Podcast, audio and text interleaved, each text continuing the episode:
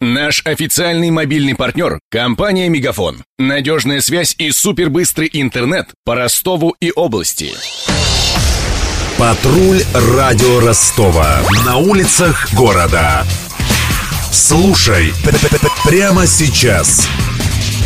Поставщика техники для устранения подтоплений выберут сегодня в Ростове. Соответствующий конкурс разместило на портале госзакупок городское управление по делам гражданской обороны и чрезвычайным ситуациям. Исполнитель должен примерно за 12 миллионов рублей приобрести перекачивающий комплекс с насосной станцией. Поможет ли новая техника ростовчанам, разбиралась Мария Погребняк. Откачивать воду планируют во время сильного ливня, подобному тому, что случился в Ростове в конце июня. Тогда в потоке дождевой воды захлебнулась 13-летняя девочка. С центральных улиц слез асфальт, а главный железнодорожный вокзал частично затопило.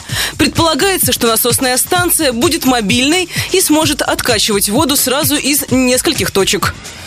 Для справки. Перекачивающая станция состоит из двух прицепов на колесах. На одном мощный насос, который качает неочищенные сточные воды со скоростью 300 кубических метров в час. На другом несколько армированных 3 и 6 метровых всасывающих рукавов. Также в конструкции предусмотрен сборно-разборный резервуар из герметичных материалов. Еще в комплекте больше сотни 20-метровых пожарных рукавов. Они соединяются между собой. Подобная конструкция может быть эффективной, если если тщательно просчитать, куда сливать откачанную воду, объяснил радио Ростова главный инженер компании-поставщика насосного оборудования «Вило» Евгений Дорсман. Также, по мнению специалиста, следует учитывать особенности ростовского рельефа, перепад высот. Гигантскую такую станцию, конечно, построить можно, но как вы организуете сбор воды? Ведь рельеф город достаточно сложный. То есть там и перепады высот, и подъемы, и опуски, и как-то вот все это объединить, я не понимаю. То есть это без проекта бесполезно. Надо, грубо говоря, посмотреть, как это все выглядит в плане, то есть где можно поставить это кондиционные насосные станции, так, чтобы сток воды шел именно туда, чтобы собрать э, с какой-то площади эту воду, ну и, соответственно, куда-то подавать. Почти всю городскую ливневку построили в советское время. Большинство стоков бесхозные. По расчетам экспертов, чтобы дороги не заливало, каждая третья улица в Ростове должна быть оборудована ливневкой. Это примерно 500 километров. Однако на обслуживании меньше меньше четверти. Поэтому проблему с потопами нужно решать комплексно и строить новые стоки. Один насос не поможет, рассказал радио Ростова вице-президент Союза архитекторов России Юрий Трухачев. Это целая система, и рассматривать ее нужно системно. Просто купить насос и качать, ну, наверное, это в саду можно что-то сделать. В таком городе, как Ростов, это достаточно серьезная инженерная задача, которую нужно решать комплексно. По-хорошему нужно просто сделать схему ливневой канализации. Она должна быть выполнена в составе генерального плана в разделе водоотведения и, соответственно, проэкспертировать те решения, которые были приняты. Надо просто брать этот раздел, смотреть и выполнять, что делать в первую очередь, что во вторую и так далее. В минувшем году ростовские чиновники собирались разбить территорию города на 40 водосбрасывающих бассейнов со своими локальными очистными сооружениями, а во время ремонта дорог оборудовать их дополнительными стоками. На мосту между переулками Локомотивным и Белореченским даже установили новую ливневку с резервуарами для фильтрации воды.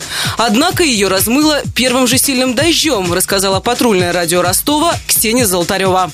Мост, который соединяет переулки Локомотивный и Белореченский, был оборудован инновационной системой фильтрации ливневых стоков. Четыре резервуара должны были аккумулировать воду, в том числе с Текучевского моста, и после фильтрации сливать ее в Семерник. В июле 2015-го, еще перед тем, как путепроводы дали в эксплуатацию, резервуары размыло сильным ливнем. Из-за того, что вода не успевала истекать, поток сначала поднял асфальт, а затем вырвался наружу, размыв мостовые насыпи. В итоге образовались два огромных провала, которые вполне могли вместить представительский седан. После инцидента новомодную ливневку продублировали бетонными лотками. Во время прошлогодней реконструкции улицы Горького ливневку не проложили вообще, хотя обещали.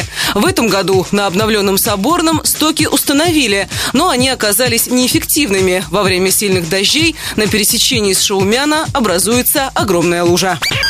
Независимые эксперты посчитали, строительство полноценной дренажной системы обойдется в неподъемную для городского бюджета сумму.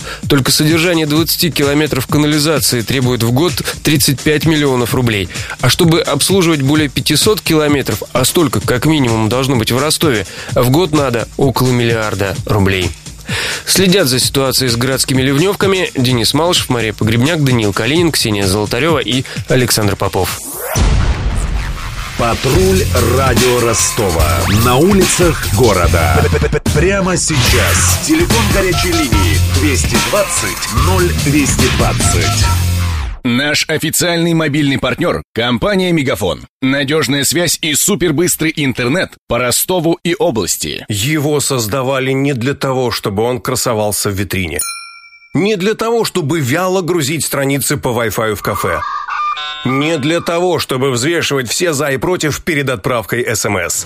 Дай волю своему смартфону, подключи ему идеальный тариф и затем... Больше пиши, больше звони и больше пользуйся быстрым интернетом. С нашим лучшим тарифом для смартфонов «Мегафон» все включено. Ты можешь больше. Подробнее о тарифе на мегафон.ру.